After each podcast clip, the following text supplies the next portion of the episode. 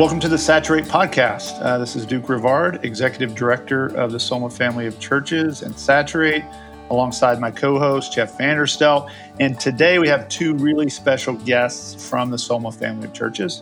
Uh, we've got Chris Gonzalez from Phoenix, Arizona, Tempe, uh, and Paul Dean from Issaquah, Washington. Uh, welcome, Jeff, Chris, Paul. Good to be here. Good to be here. Thanks. Great to be here. Yeah, I'm excited to be here. Just so you guys know a little bit about each guy, Chris Gonzalez um, is a pastor in, in Arizona, started uh, Missio Dei. He does a lot with uh, leadership development at the Missional Training Center with Mike Goheen, does church based theological education. Uh, he's a faithful father, husband, disciple maker, and friend. Um, one thing I've, I've said about Chris, I'll say here, is that you can learn a lot about a guy by the, the quality and longevity of his friendships. Uh, Chris has a really long and beautiful friendship with Kevin Platt, his co pastor. They're really a model of healthy uh, plurality, of friendship, shared leadership. Uh, so, yeah, Chris, just really, really thankful for you, your ministry. Um, Paul is uh, also a pastor and planner, planted Soma Eastside in Issaquah, Washington several years ago. Has a PhD in history. Uh, he's won public speaking competitions with Toastmasters International got a great dry sense of humor. I hope hope we pick up on uh, in the podcast. And also, like Chris, has done a lot with theological, uh, church-based theological education with Antioch School and training up a lot of elders and church planners. Also, a great uh, friend and, and, father and husband. So, uh, just really, really thankful for you guys. Um, the reason we're we're together today and the topic for today is really uh, 10 lessons after 10 years of leading in the Soma family of churches. Uh, so, last month about mid month. Uh, this we, we, celebrate our 10th uh, year anniversary. Uh, Soma, the Soma family, if you don't know the history, formed after Soma 201 training in Tacoma, Washington at Soma Tacoma. And we formed a working board and we began to give some shape to a family that would get after um, a vision for gospel saturation and planting churches that would plant churches and, and would form city hubs that would multiply disciples in cities. And and so we really want to stop at this 10 year mark and, and just talk about 10 lessons we've learned. Um, and, and it's really a symmetrical marker. 2020 um, is, is really the time we can do that and look back. And so, guys, without any kind of further introduction, I'd love to just jump right into the 10. Um, and we could frame this in different ways. One might be uh, what did you believe 10 years ago that you believe even more now? So you've deepened your conviction. What, what have you maybe been surprised by? And and maybe what's something that you emphasize now uh, that that you didn't used to emphasize or talk a whole lot about. And so that'll be the frame, and we'll just we'll just kind of dive right in. Uh, so let's start with number one. Uh, the first thing that we I think we've discovered, the thing that we um, we really emphasize as a huge lesson is uh, the family identity. Uh, that Soma has emphasized that for 10 years, and it seems like that's just right there, center set of what we're all about uh, here now, 10 years later. Um, and so we're we're really convinced, you know, that's what the, the, scriptures teach. It's the most dominant metaphor for the church. 277 references in Paul's 13 letters that are familial in nature.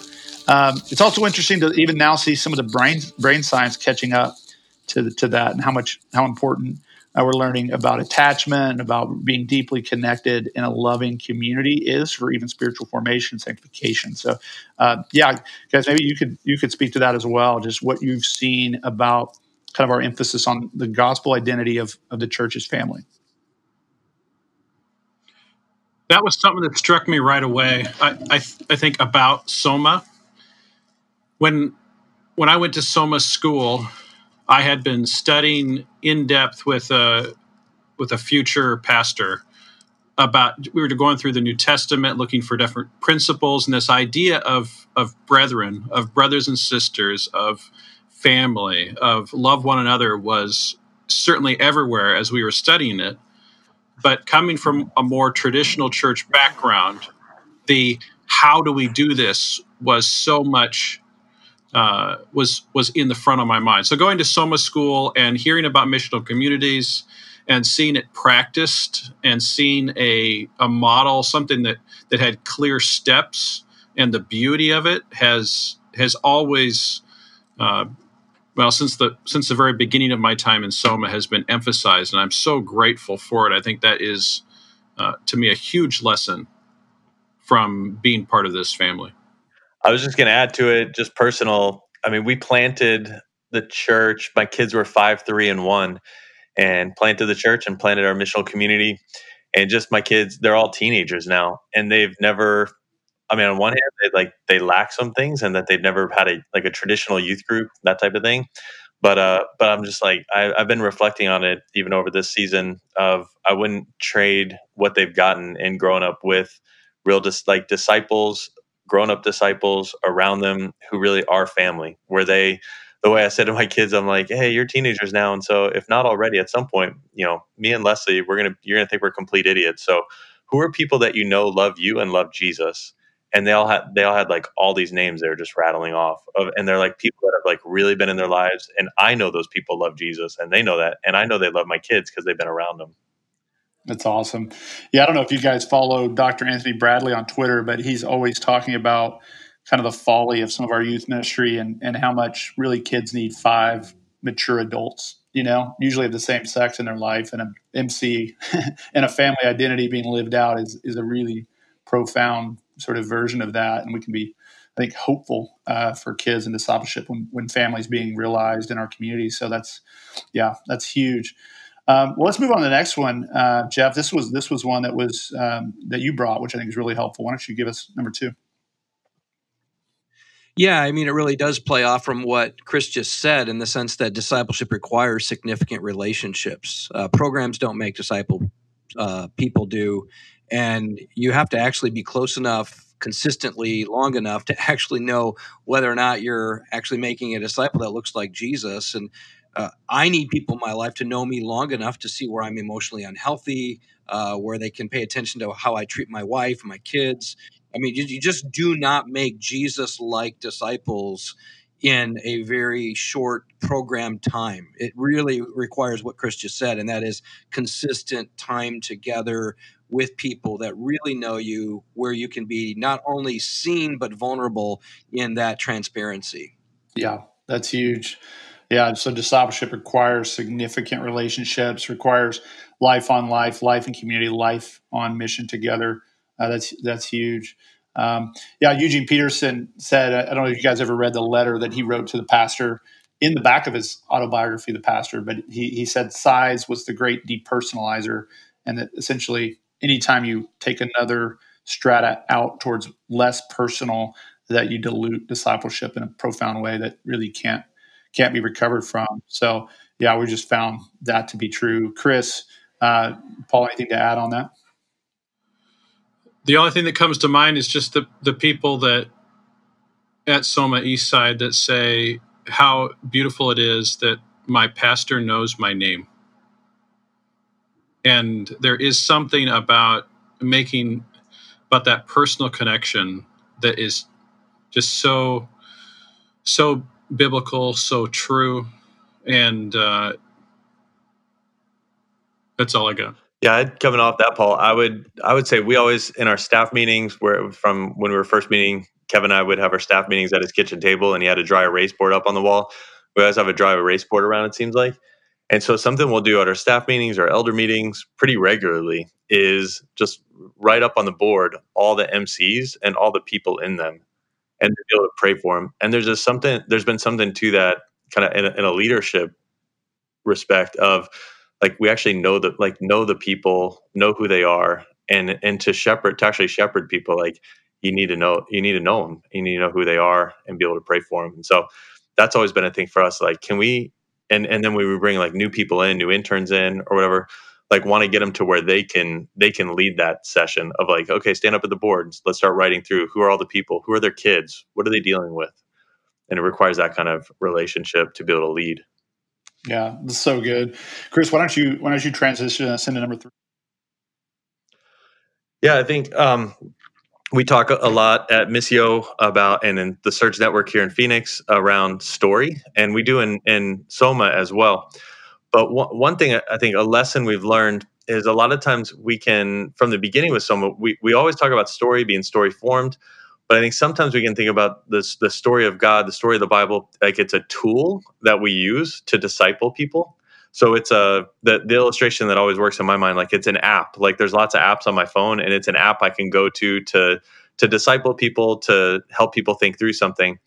But to realize like the story of God, God's story from creation to new creation isn't an app, it's the operating system or it's the iPhone itself. Like it is the operating system on which everything else runs.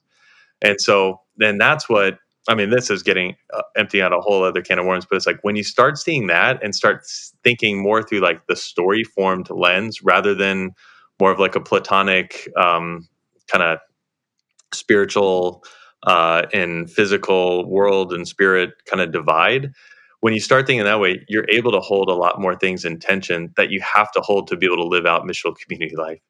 And so uh, that'd be a huge lesson that we've learned is this the, the idea of being story formed it's got to be the operating system not just an app that you use that's so good chris because yeah we can't think of it as like a sermon series right that we did this one time versus sort of the frame that everything finds its kind of orientation within. I i know you spent a lot of time with mike goheen.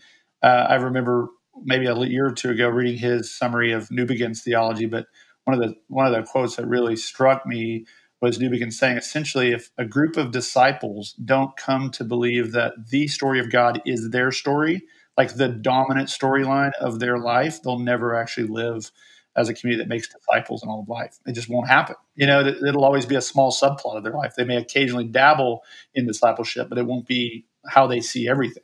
Um, and so what you're saying is, yeah, it's just so so core uh, that yeah, the, story of God has to be our story, uh, our windshield. Like we look at everything else through it. Uh, you know, I'm mixing metaphors here, but our operating system. I mean, um, yeah, I, I, believe that. I think that is that is so so critical. Uh, Paul, why don't you give us number four? Uh, well, to me, this is the this is the COVID lesson, and in many ways, or, or the the lesson that COVID has emphasized the most, and that is that ministry is a lot harder than I imagined that it would be when I started and for different reasons. So there is a crushing weight of accumulated disappointments that come from ministry. And it's, you know, it's one at a time, and some of them are small, but you get 10 years in or 20 plus years in where I'm at in total, and there is a there's a lot of disappointments. And I suppose that we should have seen them coming. We see it in Paul's writings. I see Paul in Second Timothy writing to his. Know, it sounds like his last friend. He's like Timothy. You know, everybody in the province has deserted me. But, I see planters, and maybe a planter's listening to this right now, and they're they're in those early stages where you're thinking about all of the beautiful things that you want to do all the people you want to see come to faith, all the disciples you'd like to see made. Maybe you're even thinking about regional, about your church becoming a regional force for good. Or some of you are thinking about these huge ideas, how you'd love to have a national platform. And and then, then sometime in ministry, you just you realize, you know, I'm, I'm having a hard time just staffing the nursery on on Sunday, and it, it just things people fall away, people desert you, and maybe you realize that you're weaker than you thought you were. And I think in those moments, and I, to me, as I'm meditating on on what what this lock what these lockdowns feel like, I'm just remembering that the kingdom that we are part of is already, but it's also not yet, and that we need to embrace that that kingdom mentality of it's not yet. And there are going to be disappointments and we also have to embrace our humanity that we are not people's saviors we are not our city's savior and we need to be pointing to jesus in the midst of these personal disappointments. Hmm. yeah that is so good paul. Yeah i remember gosh a couple years ago uh, we were at a faith and work summit in phoenix that chris set up and steve garber was with us and he he asked some really profound questions one of them was can you both know the world and love the world you know, can you, and, and as you're talking, I'm thinking, can you both really know what ministry is all about and still endure and continue in it faithfully? You know, and then his kind of second profound question was, you know, will we keep at the things that matter over time? You know, in light of all that, kind of fully eyes wide open, aware of all of it, still continue in it. And uh, brother, I'm just encouraged that you're you're an example of somebody who has done that. You know, is looking at all the cost of it, the good and the bad, and continuing faithfully. So, yeah, that's huge. Uh, Jeff, why don't you go number five? Hold on. If there are any like young aspiring church planners, pastors gonna do this who just like I just want to reiterate, and you guys can delete this out later, maybe in post production, whatever it is. I'm just saying what people said about like you start out and you're gonna like we're gonna saturate the region, like our church. I as a leader am gonna saturate the region and our city and whatever it is. And now you you're working to staff your children's bit your nursery, dude. Just hold that. That is so true, and it's so humbling, and it's really and it's and you, you don't even understand it right now but once you get there and you realize what paul just said it will like it'll be really you'll be in a really good spot. It's humbling and it's a really good spot. And if you don't like my summary of it just get on youtube and, and type in matt foley and uh, that's awesome. And if you don't get that joke i'm not going to explain it to you. Yeah, you just have to youtube it. Yeah. That's awesome. Love it. Yeah jeff you want to take number five yeah, the the thing for me is I think um, I, I, I discovered this in the last six years in my present post, and that is that I assumed spiritual formation. Uh, I'll say it this way: when I started Soma Tacoma, uh, you know, we it was a small group of people, twenty people, and um, we knew everybody, and so we we knew people could pray or not pray, or read their Bible or not read their Bible, or uh, share their faith or whatever it may be any think of any of the spiritual practices.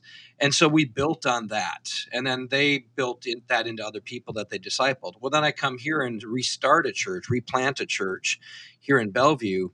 And uh, you know we had five six hundred people to start with. And i just assumed they had all of that already in place that they knew how to be with jesus that they knew how to commune with the holy spirit that they knew how to be directed in prayer and also how to prayerfully move into mission. But we came to find out that we were training them in how to do stuff of mission without the presence and power of Jesus, without the motivation of the gospel and the real presence of God's love in their life through His Spirit. And so, uh, I'm not saying they weren't Christians; they just weren't formed. And um, and so we had to stop and and re- revisit the basics again how do we pray? How do we read the Bible? How do we have silence and solitude? How do we make space for the Holy Spirit to lead and guide? And so we're doing that now, and I'm thankful that God is gracious to show us that. But it is a huge assumption I made, and we as leaders made. And I, I would have bet a lot of church leadership makes that assumption that people are further along than they actually are. But the evidence will be in their love for for God, love for one another, love for the lost, and their ability to actually go and make a disciple that looks like Jesus. So, um, yeah, that was a big, big miss for me. Yeah, no, that is so huge. Yeah, I, I really like Dallas Willard's definition of discipleship, like being with Jesus, becoming like Jesus, and doing what He's done. But I, I agree. I think so so much of my early ministry was more about be like Jesus and do what he did. And it wasn't, it just assumed too much. Yeah, what you said, people know how to be with Jesus and really deeply commune. And even at times, if we're honest, leaders don't always know how to do that, you know, and, and leaders, we have to repent of ways we've been activists and not, not spiritually dependent. Um, I, I remember a mentor, John Hannah, he's a church historian, um, who said, you know, men don't really pray till they're 40 you know, and, and he's like, women do. Women pray earlier, but, you know, men don't really pray till they're 40. And it's, I think there's something in a young church planter or something, a young leader that's impressed with his own ability, his confidence. He's ready to go get after it. And you, you really have to get some of the, um, the wind knocked out of you uh, to even get to the place where, where Paul was in his last, his last point, uh, and realize, okay, I really do need to be with Jesus all of the productivity is going to come out of the communion and out of deep dependence on Him and a, in a deep communing relationship. So, yeah, that that's huge. Yeah, an older man, an older man. When I was planting Soma Tacoma, I, you know, I was in my mid thirties. An older man in our leadership said at one point, he said, I, "I just want to make sure you all understand that actually prayer is the heavy lifting. Like if you if you want to if you want to see the hand of God move, you pray." If you want to just do the work that you could pull off, then don't pray. But if you want to see God move and God work, then remember prayer is the heavy lifting. It is what gets the best work done. Yeah, that is so good. Yeah. Amen. I, I think I think what Jeff said, both with that prayer should be especially noted. I think I think anyone that has been in ministry for any long period of time would say it's the it's the answer to prayer that that really is the lasting legacy of of what I'm doing it's in and probably in the in the beautiful things and the encouraging things not the things that i accomplished but the ones that I saw God do after after prayer. So I I couldn't emphasize that enough, as well as saying that you could even expand Jeff's point about assumptions that assumptions kill you. Period. That uh, that spiritual formation and all sorts of areas in church that those assumptions just kill you, whereas intentionality is so helpful long term. Yeah, that's huge. Yeah, number six, Chris, you want to take that one?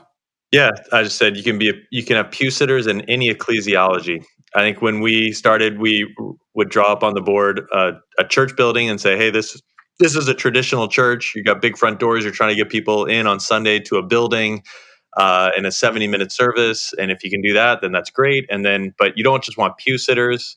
So you have people that you know you want people in other things in small groups and ministries and all these different things and uh, but we, you end up still with a lot of pew sitters and people don't filter down. And so we're like this is what we're going to do. We're doing missional communities. They're going to function like house churches. There's no pews in my living room. And so you're not going to have pew sitters. Everybody's going to be involved in the life of the of the ministry and doing it and on mission and being discipled. And uh, it's a great it's a great vision and i'm still doing it and i still believe in it like crazy. And i think it is a obviously but there's a reality. The spirit of consumerism in our culture is freaking strong and our methods and our church structure or whatever it is like that ain't it ain't enough by itself. You need prayer you need the story you need life on life discipleship all the things we just said. Like you need those things or else people sure as heck they can still be in a missional community and still be very consumeristic and still be essentially not really engaging in a life of discipleship Uh, Chris, I want to just emphasize that as well. I, I found that sometimes the missional community approach can almost attract a different kind of consumer because they, they go, oh, wow, I'm to, it's kind of like Cheers, if any of you guys are old enough to remember that that show, you know, everyone knows my name. You know, it's like so I'm going to be in a place where everybody knows me and everybody loves me and everybody cares about me and everything is about me. And they're not saying that, but they're they're attracted to that, and so then they come in and they bring that same mentality that that you can bring to any size church. And that is, man, this is all about what I love, the style of music I prefer, the preaching that tickles my ears. And it's like it doesn't matter the model. That that kind of spirit can enter into any approach to being the church. Hmm. That's huge. Yeah, I hear you guys saying like we can find faithful saints perhaps in any model. We can find unfaithful saints in any model. That it really is going to come down to the, those disciples, how they listen and obey, how are they walking with Jesus, how are they looking outward and loving neighbor and making disciples and doing the work that Jesus calls them to. Um, but that, yeah, that's a helpful corrective to not imagine that somehow if we we organize our ecclesiology rightly or we have the right philosophy of ministry, that somehow our people are going to be sort of immediately uh, further along than if we were organized another way. Uh, we're still dealing with with sheep. We're still dealing with messy people. We're messy. Uh, we're imperfect. We're in process, uh, and that's going to be true uh, regardless of our ecclesiology. Uh, Paul, you want to jump into number seven? Sure. Uh, leadership development is key. I think this is true in parenting. I think that's what parenting is. I think this is true in, in things like baseball, and it's most certainly true in making disciples uh, in our churches.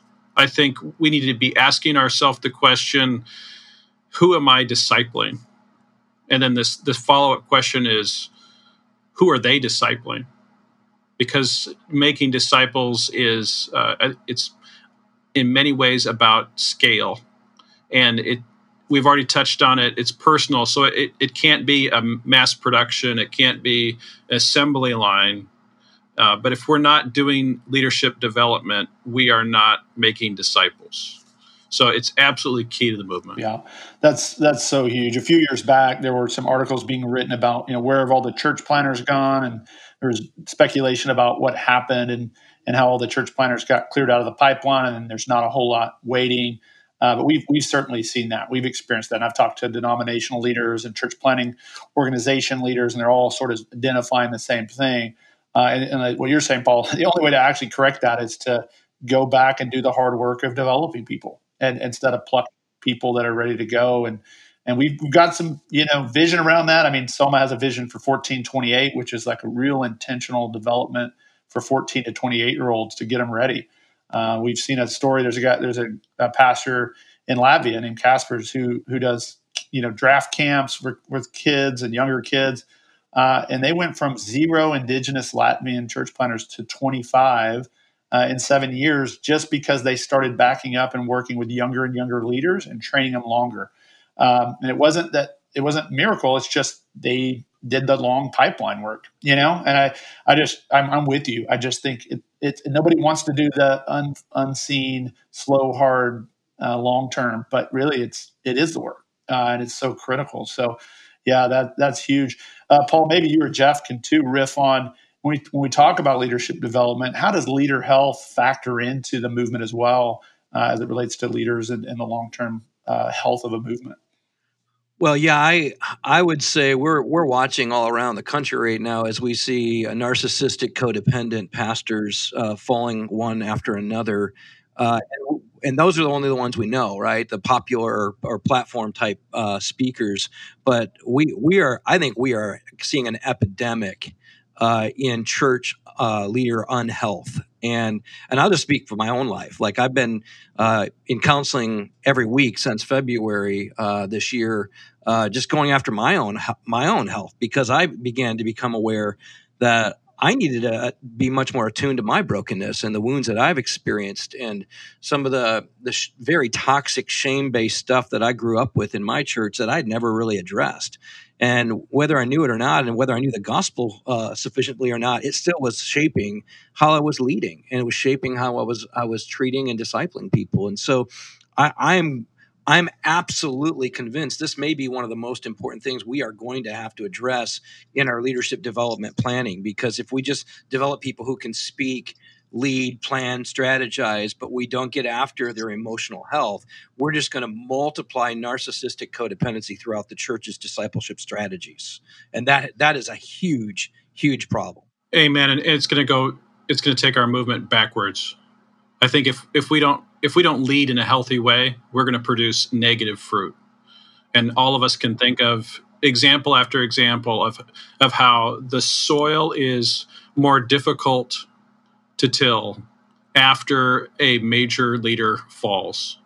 And at, and you take people that were open to the idea of the gospel that are now in many ways irrevocably hardened to the gospel and when a when a leader falls when there's scandal uh, and whether it's a small church or a big church you've just made the ground more difficult to to till and to sow and to see f- real fruit so this is absolutely critical for us that we that every pastor has a mentor, that every pastor has a pastor.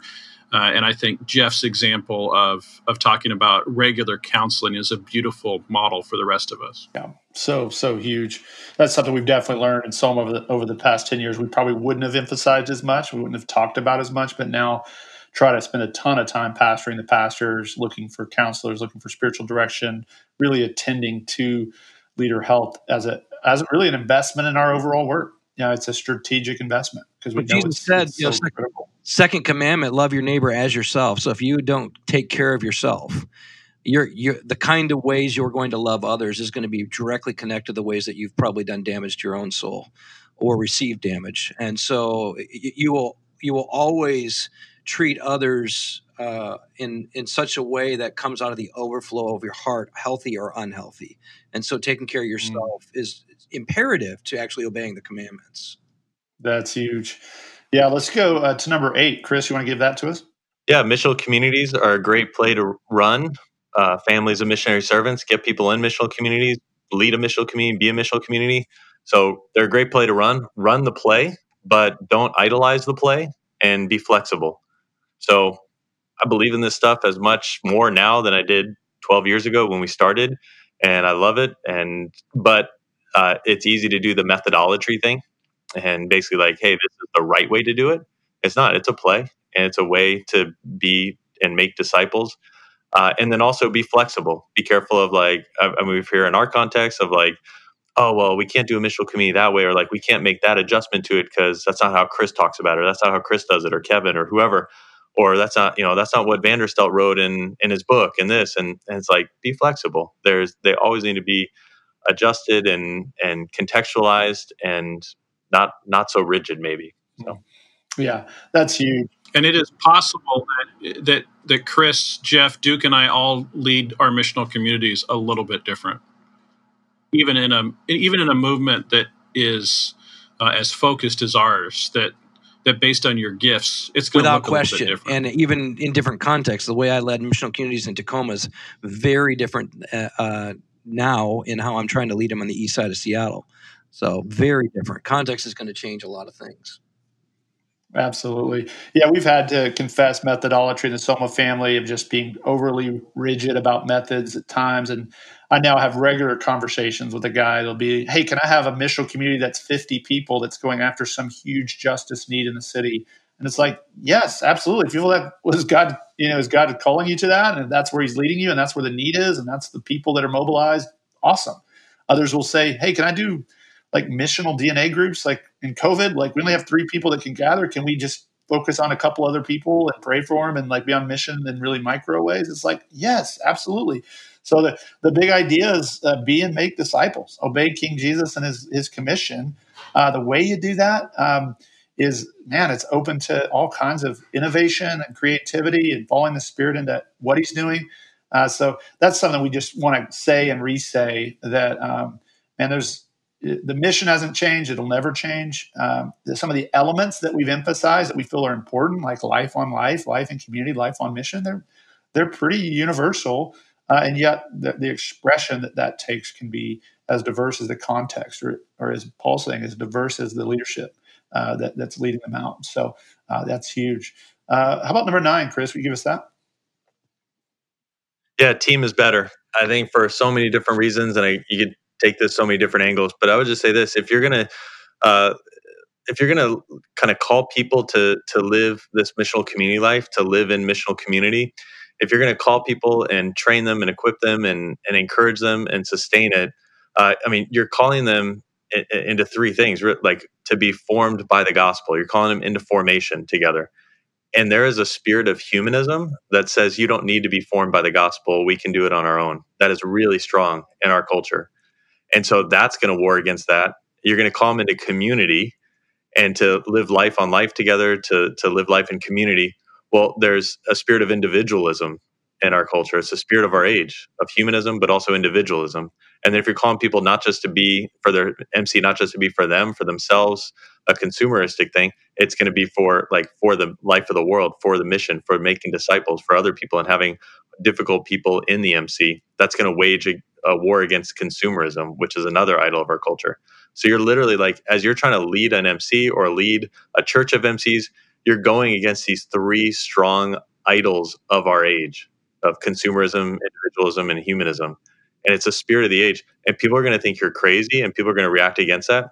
And so just super practical, if you can have multiple voices, like you can you you're going to have to be reminded that you're not crazy. So that was for me with me and Kevin planting together rather than just us being solo, planting together and really being a, a co-equal team. And now, uh, even now, Kevin's planted another church in Mesa. He leads that congregation, and uh, Charlie and Sarah and I are a leadership team where Charlie's full time, Sarah and I are both part time, and uh, and Charlie's leading it, but we still function as a team. It's slower, and uh, but there's something powerful in having multiple voices, reminding ourselves that we're not crazy, and continue to push against those spirits of the age but also for other people that they're hearing stuff in in like in stereo is how Kevin and I always used to talk about it. So and it's just better. It's better and more healthy going back up to the uh, you know the maturity of the leader that we were just talking about.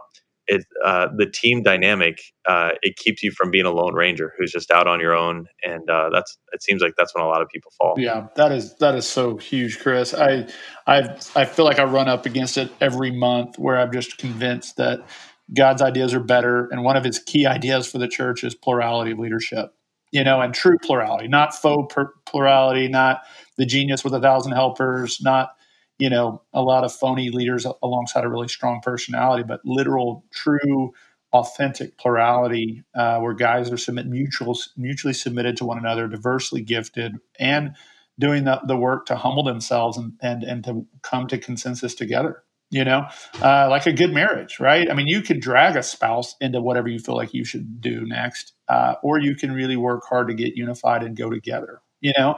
Uh, and I, I, just think the teams that do the hard work, like you and Kevin have, that really work and fight for unity and fight for diversity together are so much stronger than um, you know the dictator who gets to call the shots and go fast. Uh, so yeah, that's huge.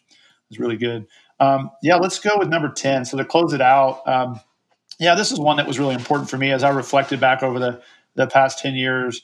I just believe, yeah, our greatest successes have been successes of faith, hope, and love, and our greatest failures have been failures of faith, hope, and love. So when you really see someone step out in faith, trust God in, in powerful ways in trials, or to plant a church in faith, or uh, that someone has hope in COVID, right? Mature hope uh, that God is at work and His kingdom's advancing against all kinds of setbacks and challenges. Uh, when someone's you know has a success in love, where they truly uh, put someone else before themselves, it's just it's beautiful every time because it resembles Christ. And then our greatest failures, they're not primarily tactical. They're not primarily strategic. Oh, we went left when we should have went right. It's when we we operated in fear. You know, it's when we operated in despair. It's when we operated in self preservation or just a, a, pride. You know, those are the those are the failures you look back on and go, man, that was the myth. That was massively uh, devastating. You know, that was the thing that we would never want to do again. Uh, so, yeah, I just reminded that Christian virtues are God's scorecard. Uh, that He cares about faith, hope, and love. First Corinthians says it. Uh, you know, uh, First Timothy 1 5 says the goal of our instruction is actually love. We'll, we'll know we're making disciples when uh, they're mature in love. We're mature in love. Um, so, yeah, I just want to, yeah, remind us of that. Um, yeah, well, we're gonna we'll close it down. You know? Yeah, go ahead, Jeff. Dallas Dallas Willard, when he defined uh, spiritual maturity, his definition was uh, that it's it's defined by love of God, love of others, and most particularly love of the enemy. Uh, because mm-hmm. uh, God demonstrated His love for us in this that while we were still sinners, Christ died for us. So, if the, the height of love is loving your enemy, then the height of spiritual maturity is the love of your enemy.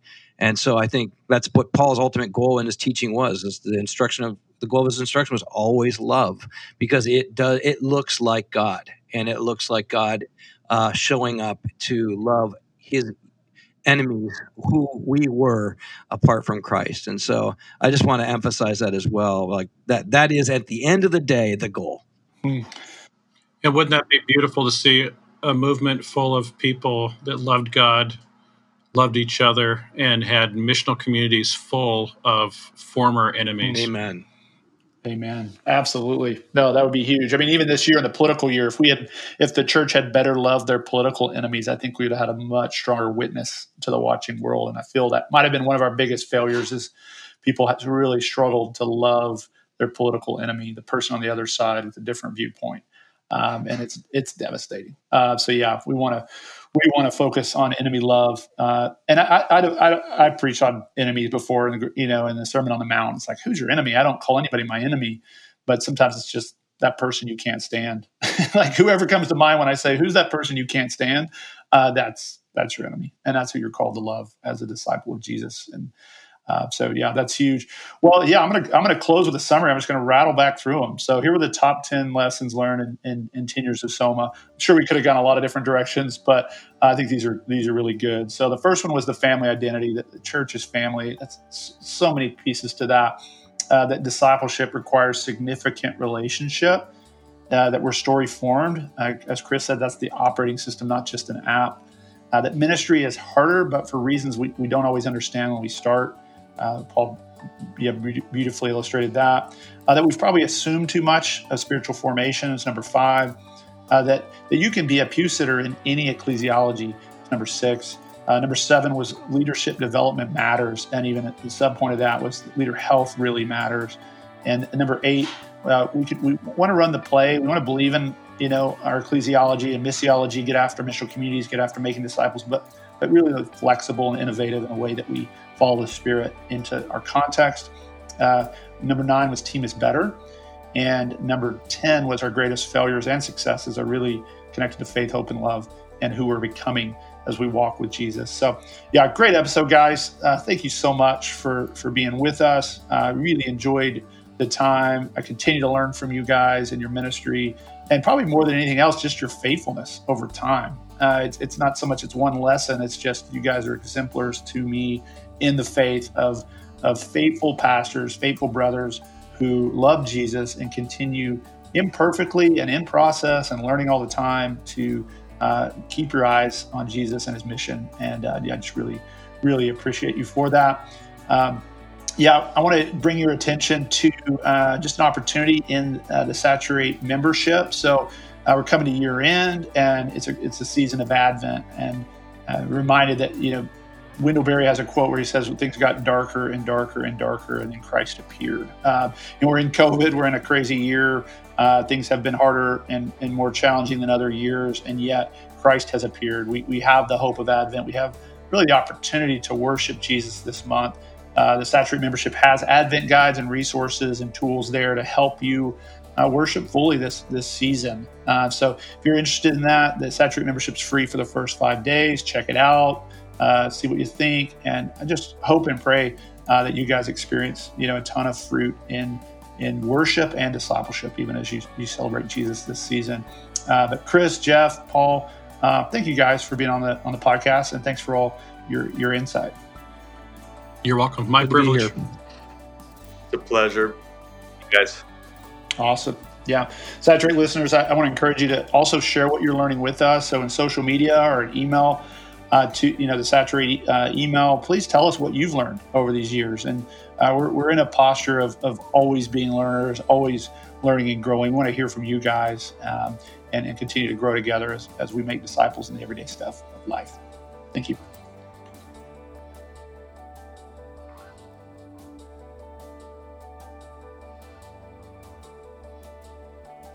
Today's podcast was edited and produced by Justin Hugas.